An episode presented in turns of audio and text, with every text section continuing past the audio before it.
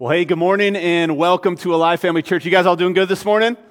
Oh man, it is a good morning to be in God's house. I'm so glad that you guys have joined us this morning. We are in week three of our February series we've titled Wait Till I Get My Money Right. And we are having a blast this month. How many of you guys have been here for at least one of our weeks in the series? Let me see a show of hands. Okay, good number. If this is your first time with us, man, we are on a journey together this month to learn how to manage, maximize, and multiply God's money. And uh, we've covered a lot so far already in our first two weeks, right? In week one, it was all about money on our mind. And we looked at four different mindsets or perspectives that we should have when it comes to money.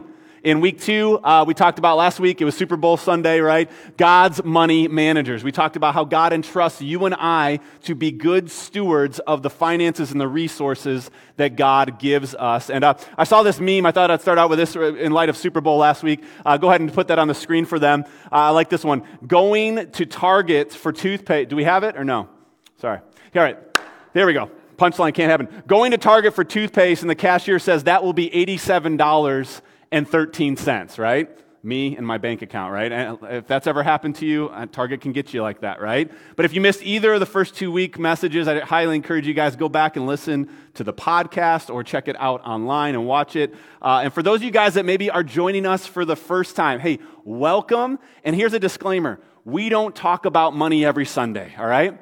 We actually don't talk about money very often at all. We've actually only had four hours of teaching from the platform in the entire six and a half years that we've been a church in existence about money and stewardship, right? I would, I would say that we're very under taught and under discipled as a church body and a family when it comes to this area. And it's an area that God and His Word has a lot to say about, right? We've talked about this all month already. 16 out of the 38 parables that Jesus taught were dealing with money. One out of every 10 verses in the Gospels deals with money. And if you look at the Bible in its entirety, there's over 500 verses on prayer. There's a little less than 500 verses on faith, subject we do series on every year. But there's over 2,000 verses in the Bible that deal with money and possessions. Everyone say hello.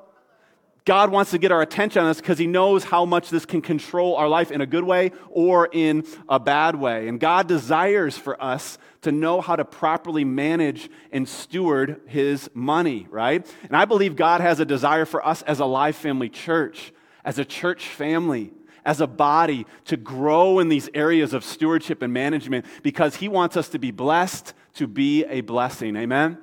And as I mentioned all series, I'll say it again because everybody comes at different times. There is no hidden agenda on this series with money, okay? This series is not a money grab by the church. Uh, there's not going to be some high pressure offering after the last week next Sunday, and we're just going to wait until we get a certain number, all right? There's no building campaign coming at the end of this series. Come on, somebody. And at no point today or next week or ever will we say, you need to sow a seed of $7,000 so we can send you seven blessings. Also, you know, eh, eh, coffee's good this morning. Amen. The coffee's great this morning. Amen. Notice in the lobby, we're not selling any Dead Sea mud or holy water or miracle stuff. Gosh, this is just simply because our Father loves us. Amen. I've sensed such a strong anointing on the Word of God this morning and all month because, and the heart of a Father who loves us and wants what's best for His kids. He wants us to know how to honor him in this area, how to trust him in this area, because he can unlock so many new things in our lives if we learn to just lean in and trust him. Amen? And so today, we're going to get after it. And so the first two weeks, we kind of talked more about the perspective of money, how we relate with it, how we view with it, our, the ownership versus manager, and all the stewardship and all that stuff. Today and next week, so today, this morning, and next week, we're going to dive into more some of the practical. All right? So I know some of you guys have been le- uh, hungry for this. Really, more how to get our finances in order. How do we get our finances in alignment to God's will and God's word and God's plan for us. And so I want to jump right in today because we literally have got a lot of content to cover. And I believe this message specifically has the potential to literally change your life. And so I want to encourage you guys to lean. If you're taking notes today, highly encourage you to take some notes today. We're going to go to a lot of places. We don't have time to camp out much on stuff, so there's going to be a further study that I encourage you guys to go in and look at these scriptures for yourself. Uh, but if you're taking notes today, the title of my message is The God First principle. Everyone say God first. the God first principle. We're going to learn and look at what, God, what it looks like to put God first in our finances. And specifically, we're going to spend the whole of our time talking about this concept or this subject called tithing, right? Uh, we're going to cover a lot of the details the who, the what, the where, the when, the why, the how, right? And discover the why behind the what of tithing. And more importantly, help unlock and unleash the power of the tithe in our lives, in our finances. Amen? But first, let's pray and ask God's help today on today's message. Would you pray with me? Heavenly Father, we love you so much, and we just thank you for today. We thank you for your will your presence, your plan, your purpose. Lord, your word is a lamp to our feet, it's a light to our path. And so we, we push past all of our preconceived notions, all of our beliefs, all of our understandings. And today we step forward and we say, God, speak your word. What is truth? Your word is truth. And the truth shall set us free, shall release us from the spirit of the world, spirit of money, spirit of greediness, consumerism, materialism. And so, Father God, we ask you to get a hold of our hearts today and deposit your truth in your word that will change us for generations to come. Father, we love you, we praise you, and we pray all this in Jesus' mighty name. And everybody agreed, said, Amen. I want to start with a story. So uh, there was two men and these two men were uh, stuck on a deserted island, all right? And the one man uh, was pacing back and forth on the beach, very stressed out. He was nervous, he was afraid, while the other guy was simply just sitting there, kind of sunning himself uh, in the sun, enjoying the nice scenery. And the, the guy that was all stressed out said to the one guy who was just chilling and sunbathing, he said, Aren't you afraid that we're going to die? And that man turned to the other man and he said, No, I make $100,000 a week and I tithe faithfully to my church every week. My pastor will find me. Sorry. That's just a joke. It's just a story, right? Uh, but, but we need to laugh a little bit because oftentimes when we start saying the word tithing at church, um, sparks start to fly. Oftentimes I see fangs come out of really nice people that are normally nice on Sundays, and people get all tense and weird and like, uh oh, no, I don't want you to talk about this. And it shouldn't be that way. It really shouldn't be that way at all. I want you guys to take a deep breath, relax. Somebody poke your neighbor and say, It's going to be all right. It's going to be all right. Praise God, all right? All I want today, my goal, my assignment is I want us to have some good biblical teaching on t- the tithe and tithing. Amen? That's my assignment today. You take it for what it is. You don't believe it because somebody else believes it. You believe it because you see it in God's word. But I'm telling you what, there is so much blessing backing the word of God today. It's not even funny. And so God is going to move. And one of the areas I see uh, the enemy attack so much is, is in this subject, is in obviously our finances, specifically the tithe. And, and I think so many Christians, uh, even good meaning, well meaning Christians and believers for years, have just had a misunderstanding about tithing or a distorted view of it. And the statistics uh, don't lie about that. I found these, I don't have these for the screen, but only 5% of the US tithes, uh, with 80% of Americans only giving 2% of their income away. Uh, Christians are giving currently at a rate of 2.5% per capita of what they make. 2.5. Now we're going to learn the tithe is 10, right? Get this Christians gave in the Great Depression at a rate of 3.3% per capita. So we're doing less than when the Great Depression happened. And uh, for those of you guys that call Live Family Church home, you guys know that we recently have shared our 2023 annual report. And man, God was so faithful to us last year. Amen? If you guys saw that report or you got emailed that report or that link of the report, we saw a record breakout year. We grew in average Sunday attendance by 76%. Come on, somebody. Praise the Lord. And I don't make this to be a Debbie Downer, but I also know that, man, we've got room to grow because I also looked, if you looked at the last sheet, the finances, God has blessed us and taken care of our needs God, my goodness, God has been so faithful. But finances grew by 27%, but attendance grew by 76%. Everyone say, wait till I get my money right. Wait till I get my money right. How many of you guys know we got room to grow there? There's, there's opportunity there. I don't look at it as a negative. I look at it as, my goodness, we're not even scratching the surface of the kingdom impact that God wants us to have as a church family. Amen? And we're already making a huge difference. So for the remainder of our time, I'm gonna, I want to do as much teaching as I can on the tithe to really help us out. And like I encourage you, hey, if, if you've got notebook, if you've got a note on your phone, we're to go really fast. Normally I'm a three-point guy. I got seven points today. So you pray for your brother, all right? All right, but we're going to need to get through those points much quicker than I normally camp out on any other point, all right? So keep praying, keep believing God that we'll get out of here on time, amen? And that God will move in mighty ways, amen? So you guys ready? You guys ready to dive in? I'm going to go really fast here. All right. Point number one the tithe is 10% of your income. All right, so the Hebrew word for tithe, when we see it in Scripture, is ma'aser, and it literally means a tenth or the payment of the tenth part. All right, it's used 32 times in the Bible, and it's always referring to a tenth part. All right, the definition then, by definition, the tithe is 10% or, or one tenth of our increase which in our day and age would be our income. We see this in Leviticus chapter 27, verse 30. It says, And all the tithe of the land, whether the seed of the land or the fruit of the tree, is the Lord's, and it is holy to the Lord. And so tithing represents giving of one tenth of your earnings, your increase, your income. Now, back in Bible times, it was, a, it was a big agrarian culture. What does that mean? It means a lot of farming. So, what they prospered and they increased in animals and crops, right? And so they brought their increase, their income, right? And they brought that to the house of the Lord as the tithe, right? Today, I don't know many people, I haven't really met many people lately in the lobby say, yeah, I had an increase of crop yesterday, my goodness, and uh, we dropped them in the giving box, you know what I'm saying? Or like, I brought my cow today because this is the firstborn, and uh, you guys can have this. I brought them to the house of the Lord. I haven't seen that yet. Now, if you do that, I don't know, security, you know what I'm saying? Uh, but, but we, we prosper by paychecks, right? We work for employees. We, we, we prosper, we increase by income, by money. Are you guys all on the same page, right? So God is saying, hey, 10% of that, that is the tithe. Now, side note, 10% of your income or increase, it's, it's referring to your income or your money. It's not referring to your time. It's not referring to your talent. I know a lot of people, well, I tithe my time. Well, you can give 10% of your time. That's awesome. But the tithe scripturally isn't talking about your time. It isn't talking about your worship ability, your ability to serve over here. All those are all great things. It's talking about income. It's talking about money and bringing a tenth of your increase to the storehouse of God. Now, some of you guys might be like, well, why 10%? Have you ever asked that question? Why, why 10? And here's the deal. We won't know on this side of heaven fully until we can sit down at the table and talk to Jesus about this. But a couple thoughts on this. Number one, it's a percentage, it's not a fixed amount. I think this is a good thing. Amen? Regardless of how much you make, don't make, want to make, should have made, right? It's a percentage. And so it's fair and it's even for all. Amen? And it's scalable. The more you make, the tithe goes up, right? The least you make, the tithe goes down. It's a percentage, right? Now, the other interesting thing, if you've ever studied God's word, is there's a lot of symbols in his word. And 10, the number 10 is often a symbol of testing in the Bible, if you study the Bible from cover to cover. Go with me for a little bit. How many plagues were there in Egypt? 10, right? How many times did God test Pharaoh's heart? 10, right? How many commandments were there?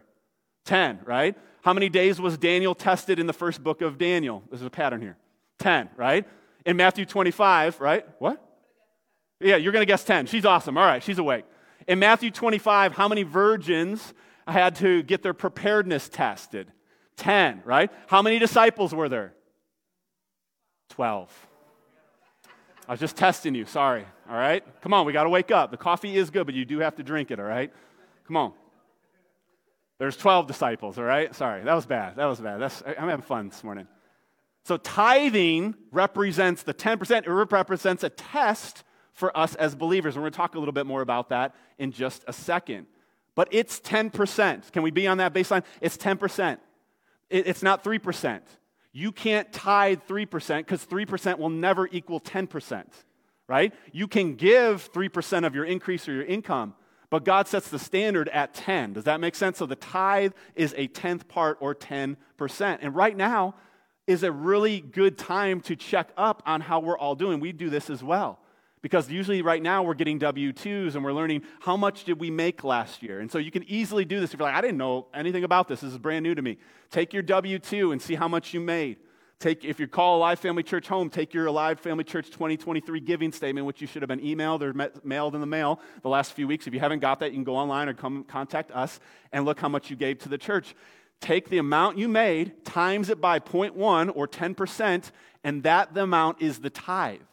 Then compare that to your giving statement and see what opportunity there might be there to trust the Lord in another way. Does that make sense? There's no guilt, there's no shame, there's no condemnation on that. It's just the cold, hard facts and reality of where things are at because the tithe is 10%. Amen? You all following? All right, number two. Let's answer this question Does it matter when I give my tithe? And the answer is yes. Number two, the tithe is the first 10%. Everybody say first the first. The tithe is the God first principle when it comes to our finances. The tithe is the first fruits of your increase or income. It's not the last fruits, it's not the middle fruits, it's not the fruits if there's enough fruits left over after I've done everything I've wanted to do. It is the first fruits. We see this in Proverbs chapter 3, verses 9 and 10. I love this scripture. It says, Honor the Lord with your wealth. Did you know that we could honor God with our increase? Lord, I honor you forever, forever. We're singing that. One of the ways we can do that is by taking him at his word when it comes to our finances. We can honor God with our wealth. How? With the first fruits of all your crops or your increase, right? Then your barns will be filled to overflowing and your vats will brim over with new wine. We see this principle of first fruits, or other times it's called the principle of the firstborn in Scripture, all throughout the Bible. That God wants the first and He wants the best so that He can bless the rest. Amen? God wants the first and He wants the best so that He can put His blessing on the rest of it, right? And tithing is a way that you and I can put God first. I love what Deuteronomy chapter 14, verse 23 says in the Living Bible translation. It says, The purpose of tithing is to teach you to always put God first in your lives. And so remember, we've talked a lot about this at Alive, but what we do first determines the rest, right? Have you heard me say that before? What we do first determines the rest. We talked about that in January, pray first series. What we do in the first of the year determines how the course of the rest of our year goes. What we do first with our paychecks and our finances determines the rest and how that goes with those finances, right? When we tithe and we give God the first, it helps us bring into alignment the rest of the finances that He's entrusted in our care. Does that make sense? And so, how many of you guys know this is tough? Because it takes faith to give God the first. Amen? It takes faith to give God the first. It takes faith to trust God with the first 10% before all the bills are paid or anything else happens financially for us, right? From the very beginning, though, of Scripture, if you study this out, God has always required his people to give to him first. Never last. Never last, right? First of all their crops. It came harvest time, they've been working their tails off. The first and best crops always went to the Lord in his house. The firstborn of every male animal without spot or blemish was brought in sacrifice to the Lord. Why? So that the blessing could be on the rest. Never once did God say, Why don't you bring me that defective little runt to the litter? The, you know, the one cattle that always gets in the neighbor's flowers? Bring that one as the tithe. Never once do you see that in Scripture. Always it's the first and it's the best. And I believe God deserves the first and the best. Do you guys agree with that? It sounds a lot similar to what Jesus taught us in Matthew chapter 6, verse 33. He said, But seek, say it with me, first the kingdom of God and his righteousness, and all these things shall be added to you. Seek and trust God first, and he'll take care of your needs what you're going to eat, what you're going to wear, where you're going to live. If he takes care of the birds and the lilies, he will take care of you. He is Jireh, he is the Lord that provides. Amen? God will take care of you. And so, practically, man, uh, this is tough. Let me just, I just want to be transparent with you guys. Eric and I try to do this as much as possible. And there's been areas in our life and along the, the, years of our marriage where maybe we didn't give it exactly first, but God's not legalistic and He doesn't hold it over against you. So don't make this super legalistic in law, but try to have a spirit and heart where God, you always get the tithe first. And so we've always endeavored to do the first thing once we get paid is to give God the tithe. I've literally recently in this season of my life, I know when I'm get paid because it's bi-weekly, so I know when it's coming throughout the whole calendar year. So I've put a calendar invite in the morning during my Devo time that says, bring the tithe to the Lord. And it pops up usually right at the end of my time of worship and prayer with God. And it reminds me immediately to drop what I'm doing. And I get on my phone. I like to give online, so I give through the Church Center app when we give. How many of you guys know it's good that your pastor's tied to the church? Amen? You got to practice what you preach. Amen? Right? So the first thing we do is we get on there and we give our tithe. I mean, it's worship. And I thank God for it. I thank God that He's blessing the remaining 90. I thank all of it. It's an act of worship. It's not a bill, it's not a regulation, it's not a duty. It is a blessing because we get to give. Amen? Now, why do we do that? That way, if I give God the tithe first, Starbucks, Aldi, you guys know the Giesow family on Friday nights, Gus's, or the mortgage company or the utility company, they don't get the tithe first if I get to it, it was direct deposited at 4 a.m. on that Friday morning, and at 5:30 I give it. No one else gets it first. God gets it first. Now we haven't had a month of expenses yet, and we don't know what's coming down the pike. But who's our faith and trust in? It's in Him. He's our source, not our paycheck. Amen? He's provider, and He owns a cattle on a thousand hills. He knows what's coming, and He knows how it works best. And so it's an act of faith to give that large amount, because 10%, depending on how much you make, can get pretty big and large, let's be honest. And we give it to Him first before anything else. My goodness. And here's the cool news you attend a church that practices God's word and tithing from the very beginning. Before we even launched, we did a fundraiser to get the church off the ground. We had thousands of dollars come in. And just so you know, from day one, we tithed it off of all the fundraising money. Before we even opened our doors for a first service, we went around town and we gave checks to all these nonprofits and missionaries and all that stuff. And they were like, Who are you? And you're not even a church yet? And you're giving large checks? I said, Yes, this house is built on God's word. And if his blessings on, on not on it, we ain't going to open up our doors. Of course, we're not here to play church. We're not here to mess around. We're on kingdom business. Amen? We need God's blessings. From the very beginning, we've given away at least 10% of the church's income. So you can trust it. Hey, we're, we're practicing this in our own lives because we want God's hand on our finances. Amen. And I'll tell you what, if you've been with us for the journey, God has blessed our church in the first six and a half years supernaturally through a worldwide pandemic, through record inflation, when many churches shutter their doors, guess who's still standing and taking new kingdom ground? Praise God. And I don't, I don't, I don't, I don't boast in that. We're not bragging that, but we're bragging on the God who made that happen. Amen. But it happens when you put God first. Amen. You have to put God first. Now, some of you guys will get like really like like nitpicky, like the net or the gross. I knew you were going to ask that question. And here's, here's what I'm going to say to that real quickly. It's totally up to you. The key is have your heart to be like, Lord, I want to get to that 10% if I'm not there yet, or continue to be consistent and just stay consistent. For most of our married life, like halfway through, we gave off the net and then we gave a, a tithe off of our tax income return that comes. Then the Lord really showed us and convicted us personally, not thus saith the Lord in His word. He said, I want to challenge you to tithe off the gross. And so Eric and I, we personally tithe off the gross. Why? Because we want God to get the first and the best before anybody else. Before the government gets their cut, before our 401k gets our cut, before our health savings plan gets our cut, God gets his because it belongs to him, amen, and he blesses. Now, God's not legalistic, but if we get up to heaven and it was a higher number and you did the lower number, whoa, right? So we always go high. We always just round up high. It's like, hey, you know, if maybe it's just the net, and man, I could have had a lot of extra money in my bank account. Here's what I know you can't outgive God. You cannot outgive God. And so, hey, wherever you're at here, lead, as the Holy Spirit leads you, work to that figure, maybe have some conversations there. But again, settle it in your heart. Don't believe it because somebody told you to do it or said to do it. Do it because you see God is calling you to it. Amen?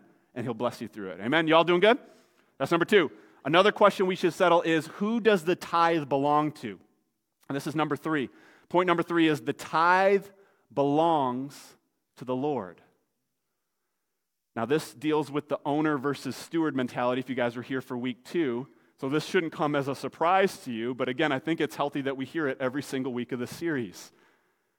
It's not ours, it's the Lord's. Amen?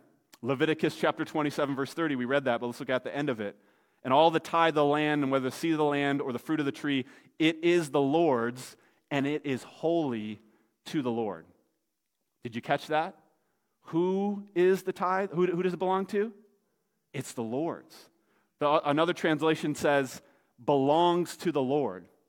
And it says it's holy. What is holy? Holy is set apart. It means it's really important to the Lord. This isn't just a casual whatever. This is holy and set apart to the Lord, right? The most humbling thing I had to realize in my life when it became to finances is the tithe doesn't belong to me, it belongs to the Lord. It doesn't belong to us, it belongs to the Lord. This mindset will help you release the grip on the first 10% of your income. It's the only perspective that will. Otherwise, we always want more, and we always could do with more, and we always want increase, and we always want more, right? The tithe belongs to the Lord. But unfortunately, a lot of Christians keep the tithe in their bank accounts, or they keep the tithe and then they spend the tithe on other bills or other conveniences of life. But it actually, whether you do that or not, it doesn't change the truth of God's word that the tithe belongs to the Lord. We have to stick with the Word of God on this, right? And, and it's interesting that bringing to the Lord that tithe, every, every time you study the verses in the Bible where it talks about the tithe, it never once says give the tithe. I think a lot of Christians think, well, I give, I'm, i give 10%. And actually, this, I hate to burst your bubble, and you're not a bad person. True giving begins at 11% and above, according to the Bible. We're going to talk a little bit about that. And That's like, whoa, for us that maybe aren't given at all or whatever. The tithe belongs to the Lord, it, it belongs to Him, right? And so, everywhere in the Bible where you see the word tithe, it's they bring the tithe or they brought the tithe. They never gave the tithe because here's what we know you can't give what's not yours, right? You can't give what's not yours. If everything we have is on loan from God, we're just returning the tithe to Him.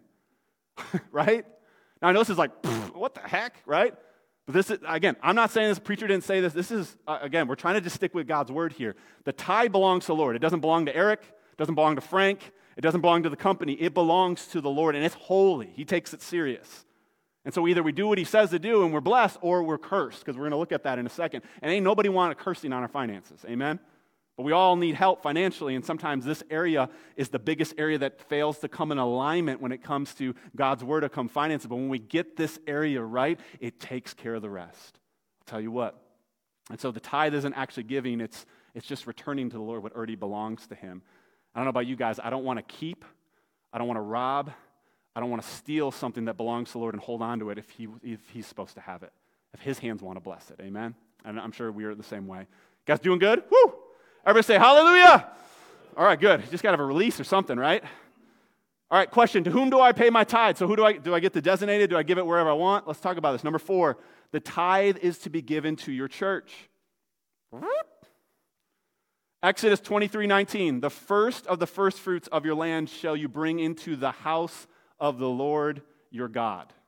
Multiple places throughout Scripture it says to bring the first fruits or the tithes into the house or the church of God. In Malachi 3:10, which we're going to go there in a minute and spend a lot of time there, the first part of that verse says, "Bring all the tithes into the storehouse." The storehouse is equivalent to the modern day local church. God's word instructs us to bring the tithe to the local church where you get fed. Where are you planted and where are you getting fed spiritually? And that's where you bring the tithe to. Throughout Scripture, God always says to bring the tithe into the house of God. And so here, here's where people get a little up in a ruffle. But again, we're preaching the word here. We're just trying to stick with the word. It does not say to give the tithe to a missionary. It does not say to give the tithe, the first 10%, to a parachurch ministry or a local ministry or a nonprofit or to sponsor a compassion child with the tithe. All those things are great, and we do all those things above and beyond the tithe, but the tithe belongs to the Lord and it comes to the local body or the local expression or the local church that you attend. Now, if you don't attend church, you're like, cool, I don't have to tithe. No, that's not it. You got to find a ministry that you're, what are you, who, who's feeding you? And if, if you have no one feeding you, that's a concern. Because those who are planted in the house of the Lord shall flourish in the courts of our God. So if we just bounce around and listen to sermons and do that thing and hang out at that house church and do all this, but we never plan ourselves, we're on dangerous territory. I'm not saying that's unholy or bad. I'm just saying who, who's your source? Who's going to marry and bury you? Who's going to who's gonna provide for you? Who, who's who's going to help you? But we have a consumer Christianity culture that just kind of p- takes and picks what they like, that scratches their itching ears and calls it the gospel. It's not going to get it done. Amen. That's, that's wow. That wasn't in my notes. Praise God. Everybody doing good? Everybody smile. Smile. Smile is my favorite. Buddy the elf. What's your favorite color? All right. Good. All right, so it belongs to the Lord. You give it to Him through giving to the local church, right? I found that people can get real funky when we start talking about this because like, I want to, it's my 10%. I'm going to, it's not your 10%, it's His 10%. I'm going to give it wherever I want. Don't you? Uh, take that up with the Lord, all right? But when you give your tithe, it may seem like you're giving it to an organization, a church, or man, but know that by faith in Scripture, I'm going to show it to you, you're actually giving it to God. All right? In Hebrews chapter 7, verse 8 says, Here mortal men receive tithes, but there he, Jesus, receives them, of whom it is witnessed that he lives. So we got to get this settled. We might give in a box or a bucket, or we might pull out our phone or our computer and give online, or we might set up reoccurring giving and do that so we don't miss it and we don't ever miss it, right? But that is the natural platform we give to mortal men here on earth, they receive the tithes. You never take a tithe. You never hear, it's time to take the tithe. God's not trying to take anything from you, He's trying to get something to you. Amen? We're going to receive the tithes and offerings. We're going to receive them, right? You give to mortal men, but God, Jesus, receives it in heaven. So that's why the tithe, bringing our tithes, is actually worship to the Lord. The same way we can sing and lift our hands and glorify God is the same way we can do with our pocketbooks when it comes to the first 10%. I believe and we believe it's worship. That's why oftentimes we receive the tithes in the midst of the worship set every service because it's strategic, because it isn't a bill, it isn't an obligation, it isn't a, oh man, it's a get to, it's worship to the Lord. Therefore, we're going to go in to do it during worship. Now, I've been to plenty of amazing churches that have giving kiosks in their lobbies and all that. I'm not against that. But the reason why our one giving box is in the sanctuary, not the lobby, because we want it to be a holy place set apart where you can also give physically. We do things with intentionality and purpose because we believe the Lord is honored by that. Amen? And, we, and it also helps our perspective stay healthy on the topic of the tithe. And so, man, we've, we've covered some really good ground so far. You guys, are, did we already get through four? Wow, okay, we're doing good. All right. So we've covered that the tithe is 10% of our income, right? The tithe is the first 10% of our income. We've talked about that the Lord, the tithe belongs to the Lord and it's holy unto him, right? And then lastly, it's, it's given to our local church. All right, so I'm gonna need some help here. I'm just looking. I want to illustrate this real quick before we move on. Alex Hinton, you want to come up here, bro? Can you help me out with this? Awesome. Let's give it up for Alex. Alex beats those drums, really amazing. Come on up here, just stand right here. I want to explain what I'm doing to the people. So I have I have $100 in this envelope right here. This is a fake. I printed this out. My printer actually got mad at me. He said, don't do that. This is the old 100. The new ones have a little stripe and stuff like that. So some are like, I've never seen $100 before. Uh, no, I'm just kidding. This is just paper, all right? But inside this envelope, I've got $100, but I did it in tens just to make it really easy for our illustration so we don't rip any, any money up here on stage, all right? So, so you get blessed and you get $100, 10 $10 bills, and these are yours, all right? You get blessed. Awesome. So, based off what we have learned, what is the tithe on that 100? I know I'm really, this is hard stuff, all right? This is hard math. $10. All right, everybody give it up for him. $10. So, he gave it first, right?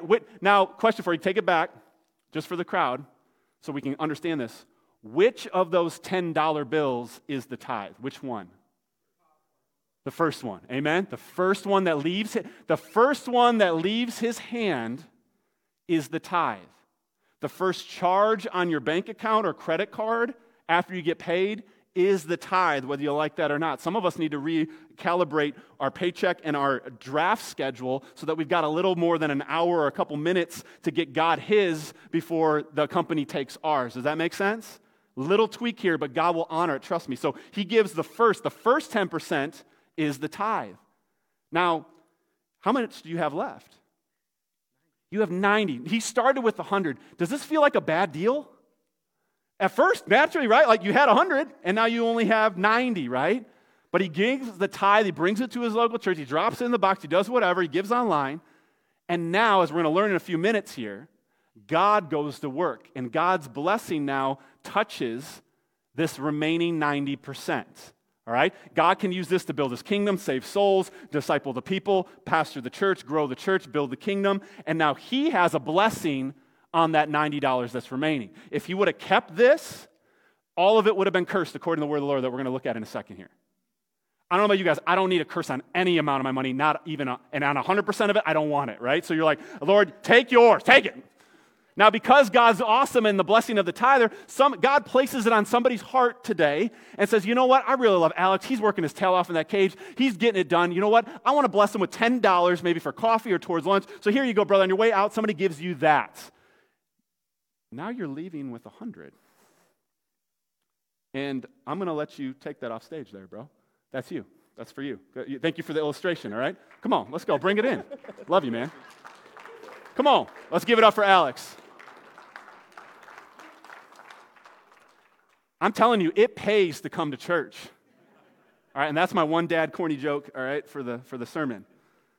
But hopefully that illustration just shows you it's, it's the first one. It's the first 10%. It's not the last, right? He didn't go pay all his bills first and say, God, I give you what I got left. He gave it first before he ever knew what was coming. Amen? That's how God does it. Now, real quickly, because of time's sake, we got to go through these last three points. You guys with me? You guys buckled in here? Because I want to address something that somebody's like, ah, you haven't went here yet, Pastor. I'm going to go here. Because there are a lot of people that argue against tithing because they say it is Old Testament, it is Old Covenant, it is under the law, and therefore we're not under the law anymore, which is a true statement, but therefore we should not tithe. And I want to address that for a few minutes, all right? I don't want to nerd out on you, but I need to give you some scripture here, all right? Many argue that tithing is just an Old Testament principle. It was only under the law. Now that we're under the law of grace, we no longer should or need to tithe. And I just, I just don't believe that's true based on the study of word. I could be wrong. Maybe I'm wrong there. But here's what I know you can't outgive God. And so I'm thankful that I do get to give him at least 10%, maybe even more. And God can bless it and build his church. And I'm good. And I've learned to live off the rest. Amen. But for you, you got to settle this in your own heart. But tithing shows up from cover to cover in the Bible. It shows up hundreds of years before the Mosaic Law, which I'm going to give you two examples. It shows up during the law, the Mosaic Law. They were actually commanded to tithe.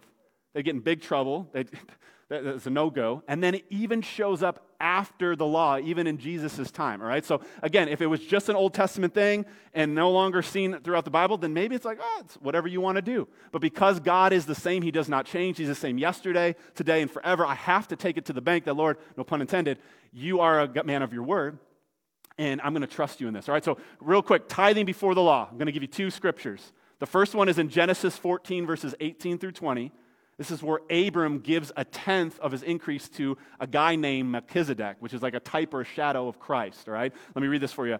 Uh, Genesis 14, 18 through 20. Then the Melchizedek, king of Salem, brought out bread and wine, first mention of communion in the Bible. He was the priest of the Most High God, and he blessed him and said, Blessed be Abram of the God Most High, possessor of heaven and earth, and blessed be God Most High, who has delivered your enemies into your hand. And he, Abraham, gave him a tenth of all. This is 500 years before the Mosaic Law is ever put in, person, in place.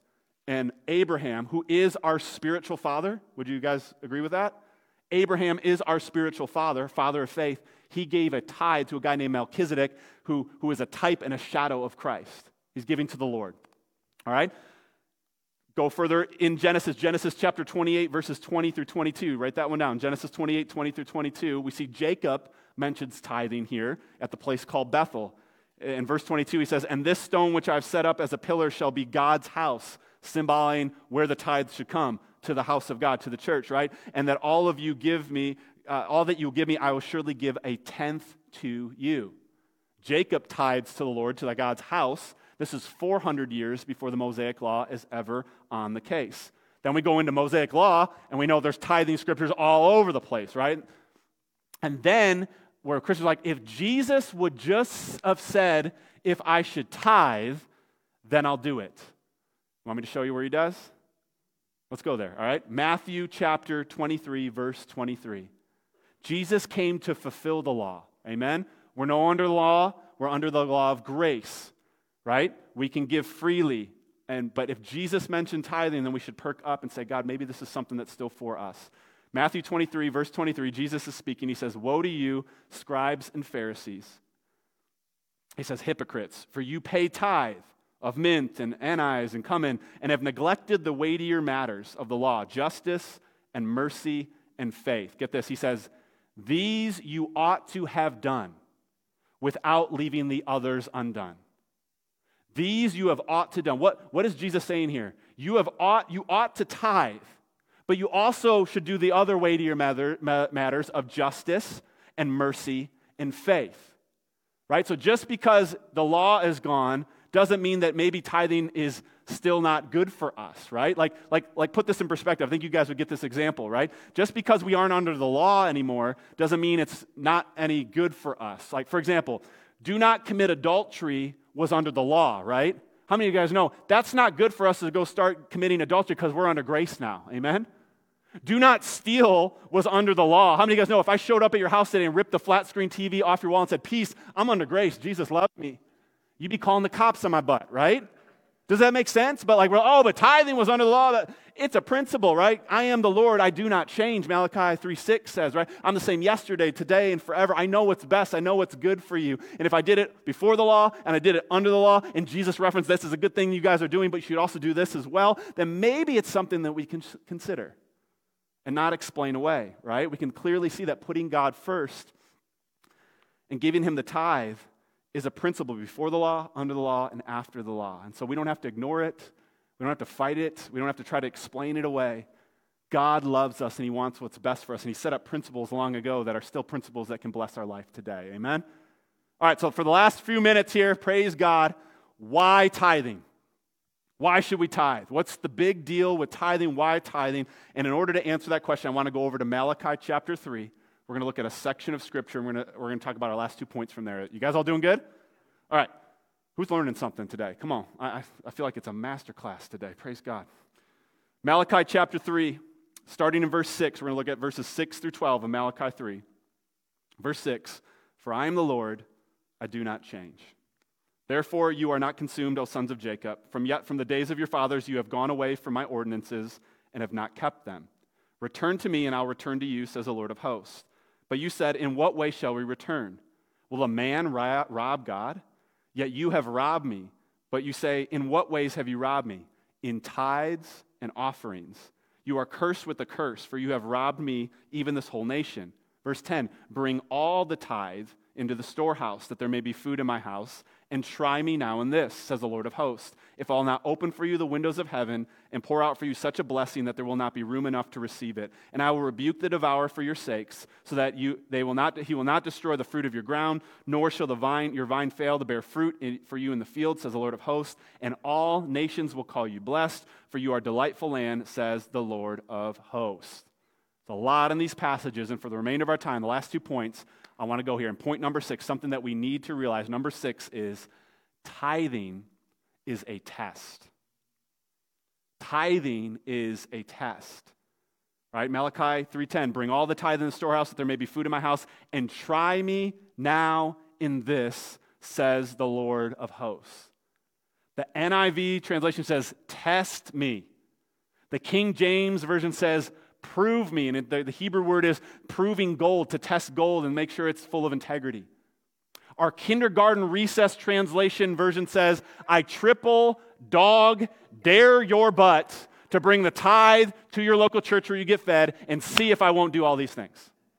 Kindergarten translation. I would love that one. Like, and on the Bible app, it's like a little kid that slurs and like lisps like, today God said, you know, I would read that. I would, I would do that. That would bless me. Sorry. It's a test. And here's the crazy thing I studied, I looked really hard this week.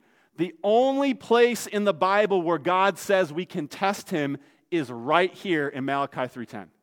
The only place out of all the scriptures that God says we can test him is right here and it's dealing with bringing 10% of our income to the house of the Lord. It's the only place. Someone say hello. I was like, "Are you serious, Lord?" He's like, "Yeah, I'm dead serious about this."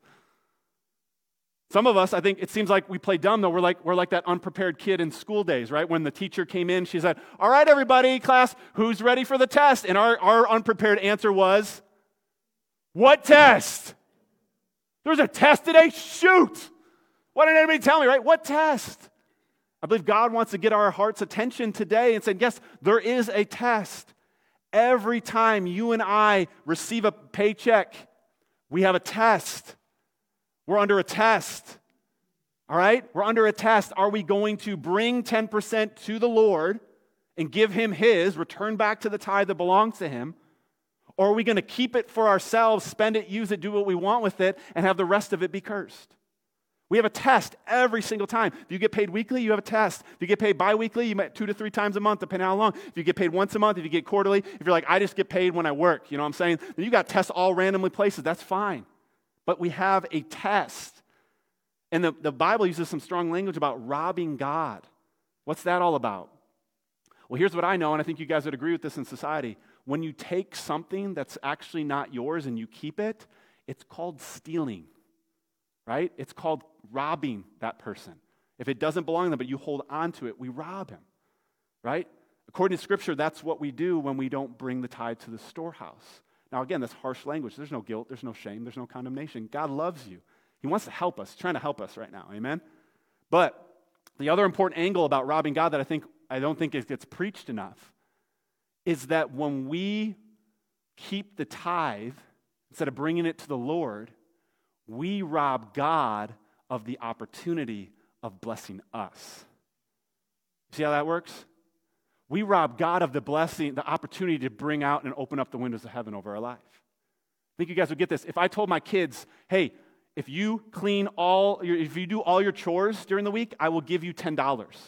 And they willingly choose not to do their chores, have they robbed me any money? I still got $10 in my account. I didn't have to pay them anything. They robbed me as their parent the opportunity of the blessing of rewarding obedience and faithfulness to them. Well, a lot of us we're robbing God. God's like, I got wind, I got storehouses, I got, I got, oh my goodness. But he doesn't do it unless we do our part. It's a, it's a two-way test. We can test God, and He is testing us. Amen? And so the quote, uh, the quote that really, really wrecks me in a good way, Billy Graham said this. He said, a checkbook is a theological document. It tells you who and what you worship. Like, dang. Tithing is a heart test, right? And when it comes to tithing, my advice is only, I was talking to somebody in the lobby about this because they heard what we were talking about, and they agreed. My advice always is wherever you are, start now. Wherever you are, start now. Why? If you can get your heart in alignment now, it gets easier. And if you're already further down the road, it's harder. And how many of you guys know the more money you make, the harder this gets if your heart has never been aligned to this principle, right? Because here's what I know if you can't give God one penny out of every dime and one dollar, one dime out of every dollar, one dollar out of every 10, every 10 out of a 100, then it's going to be really hard to give God a $100 out of every thousand he drops in your account. It's going to be really hard to give a thousand out of every 10,000 he blesses you with. And it's going to be really hard to write a check for a $100,000 when God blesses you with your first million of increase.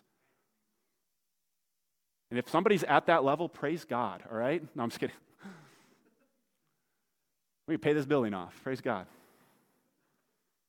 But here's something really cool that I saw in my studying. You guys know a guy by the name of John D. Rockefeller? Rockefeller make any? Eh, yeah? Any sense? John D. Rockefeller was the first person to reach billionaire status. And I found out and discovered he was a tither from the very beginning of his working life. He said this in, in a book that I was reading. He said, I never would have been able to tithe off my first million.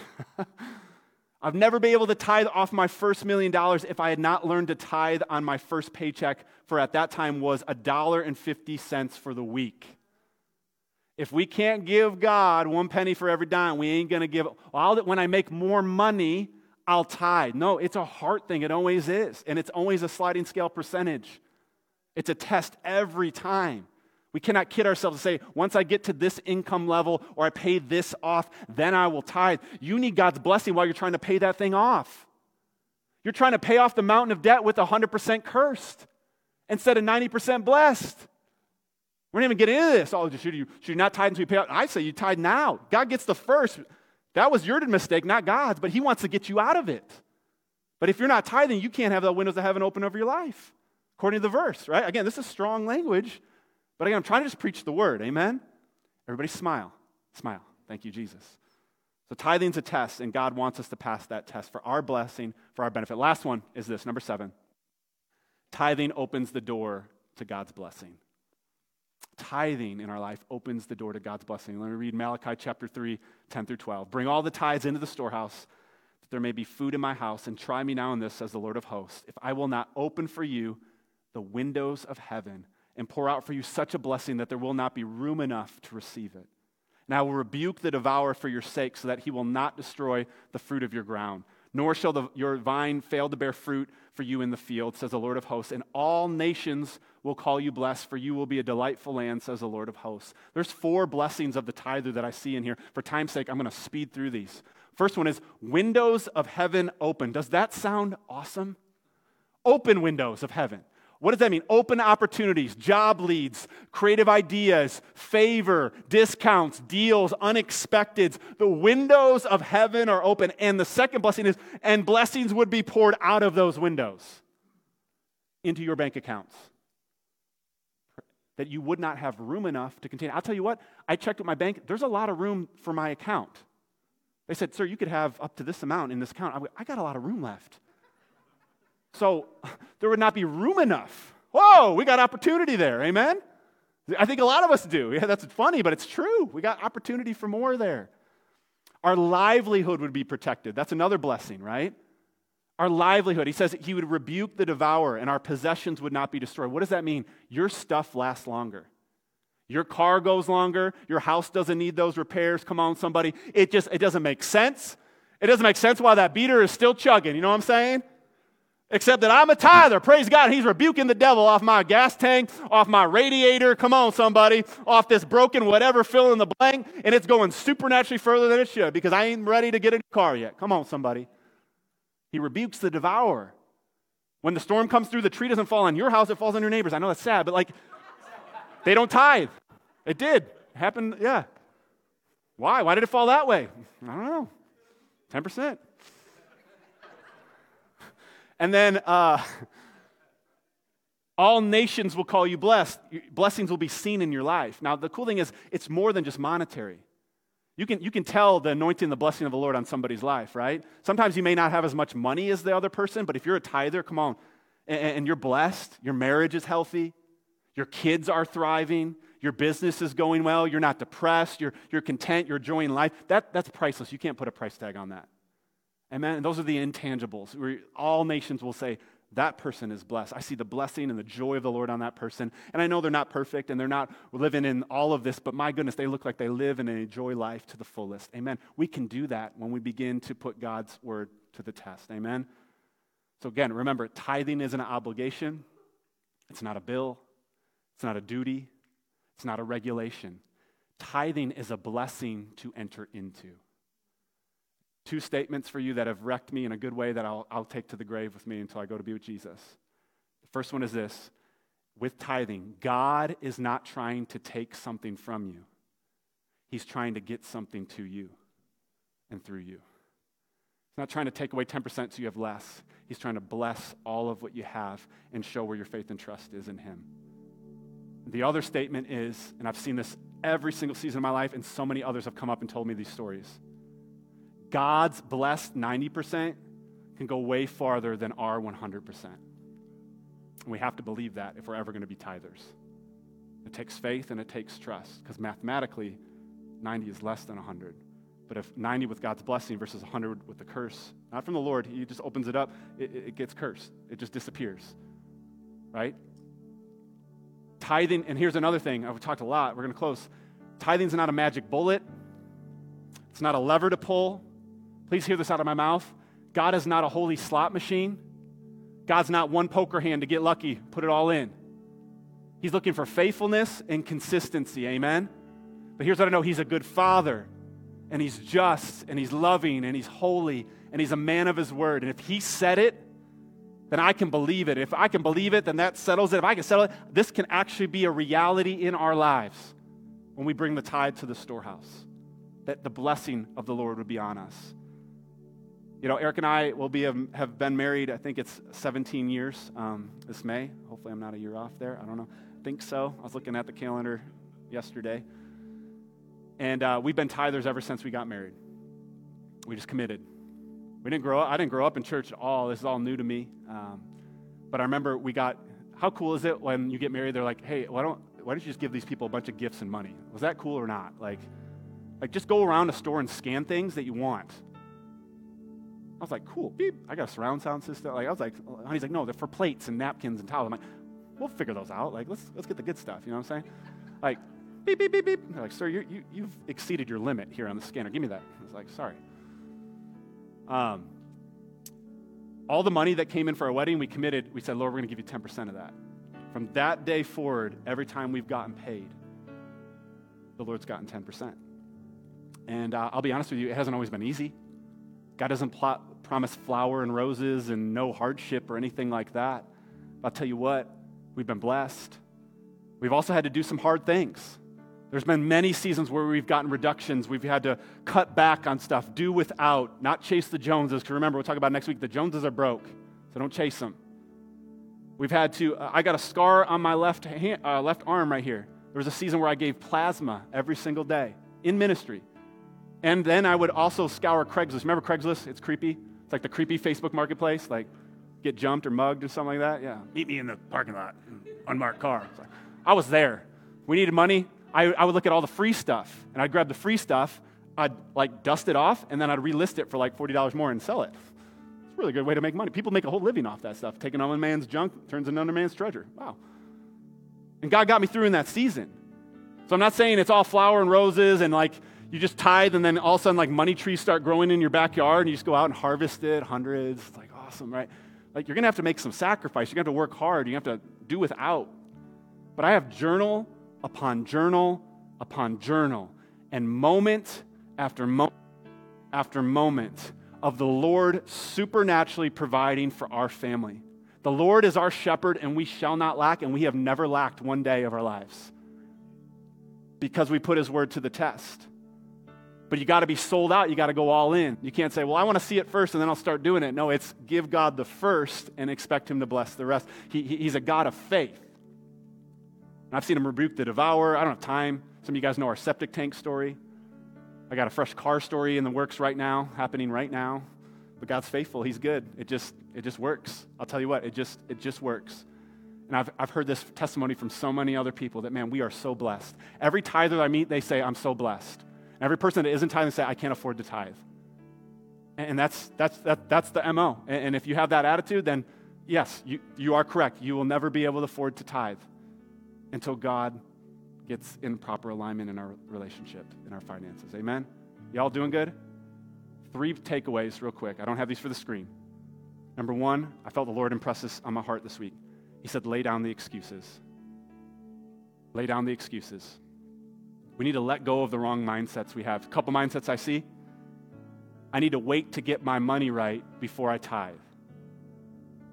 That's basically saying I need to make sure that I have order and control before I give. How many of you guys know you'll never have control? Ever. The one that has control, he's on the throne in heaven.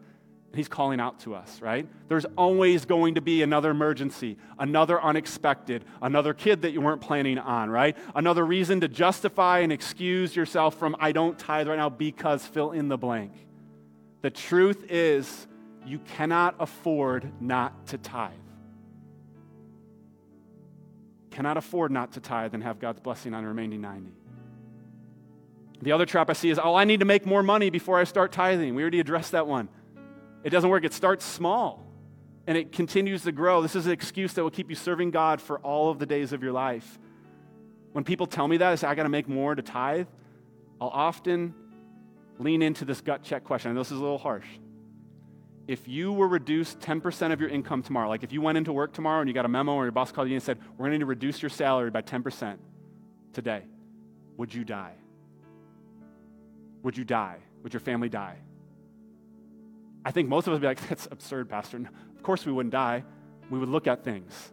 We would scale back on things. We would downsize a little bit. We would do without because we need to make this work. So many Christians are like, I can't afford to tithe, but we're not willing to change our lifestyle to put God first in his proper place. God will make it up. We've went backwards so many seasons to go forwards supernaturally.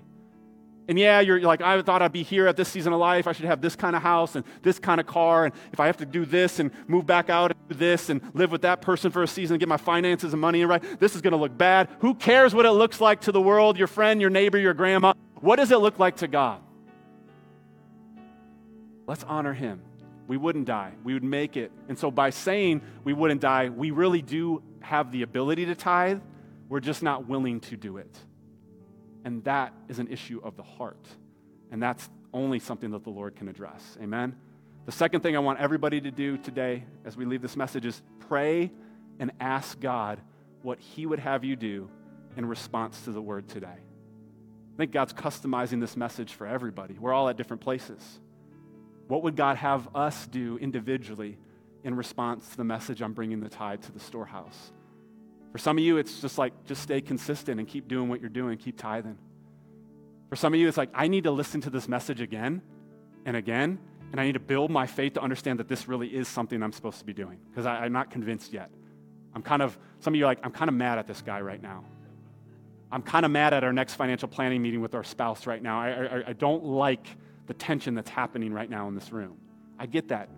Don't do it because I said it, do it because the Lord said it. Amen? For some of you, you need to sit down. If you're married, sit down with your spouse and say, God, let's look at this budget. Let's Holy Ghost ninja this thing.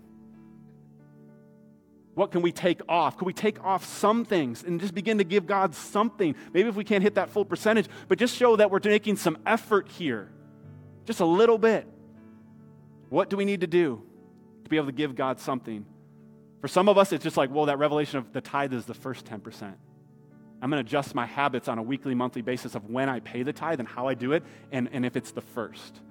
For some of us, it's like, hey, I'm going to I'm gonna start tithing off the gross and not the net, and maybe take God and see what God would want to do in that arena, right? If you're a business owner and you own your own business, this principle works for business too. Like your business could have its 90% blessed by all of heaven if you brought 10% of it into the house of God. I thought, oh no, that's just for personal use. Like, I've seen businesses explode when they begin to just start putting God's word to the test. They can't explain it because God is a God who's really hard to comprehend at sometimes, but he's really faithful to his word. Amen? And then lastly, number three, start somewhere.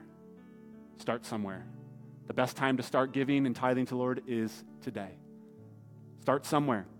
If you aren't at the place to give 10%, then, then give something. Work your way up. Maybe set a percentage. Say, we're going to try this. We're going to try this. And we're going to go this, move the needle in the right direction. Here's what I've learned momentum is contagious, and it compounds like compound interest. And it, it gets easier to do once you start moving in the right direction and seeing God's hand on your life. But, guys, know that there's no spirit of condemnation, there's no spirit of judgment. If you don't tithe another day of your life, Alive Family Church can still be your home. Jesus can still be your Lord.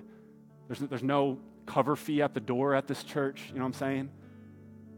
I believe just God in His holiness, in His goodness, in His righteousness wants to help us get our money right because it controls so much of our life. Here's what I know when we all begin to win at this and all of our giving capacity increases, our kingdom impact for souls exponentially grows. Church don't need your money. God don't need your money. But there's so much more vision that is still being downloaded here that we have yet scratched the surface, and it takes human resources and it takes financial resources. And the Lord has always coached us and said, We go at the speed of your people's generosity. Because we ain't going to go into massive amounts of debt to try to take kingdom ground. We're going to do it God's way with His principles. Amen? But we have so much capacity yet as a church family. Amen? And I believe God's got so much capacity for you as He wants to bless us. So let's go to the Father in prayer today. Let's ask Him to help us in these areas. Speak to our hearts, be obedient to it. Lord, thank you so much. Let's pray. Heavenly Father, we love you so much. And man, we just thank you for your goodness and your gentleness, but also your firmness and your clarity. Father, you want what's best for your children. We have to trust and believe that. And if this made your word, then you meant it to make your word. If you kept it in there as a principle before the law, during the law, and after the law, it's still for us today. And so, Father God, we ask you in the mighty name of Jesus to help us. What is what do you want us to do? How would you want us to respond individually and as a church family?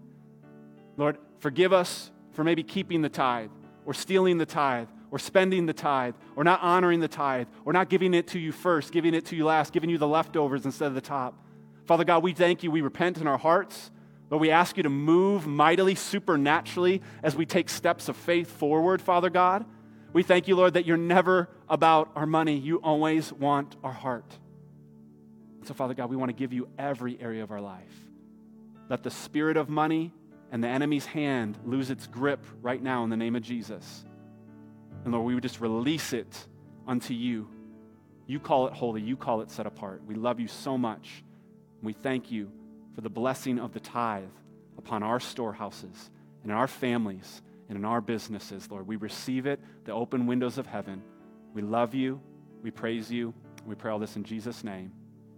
Amen. Amen. So be it. God bless you guys.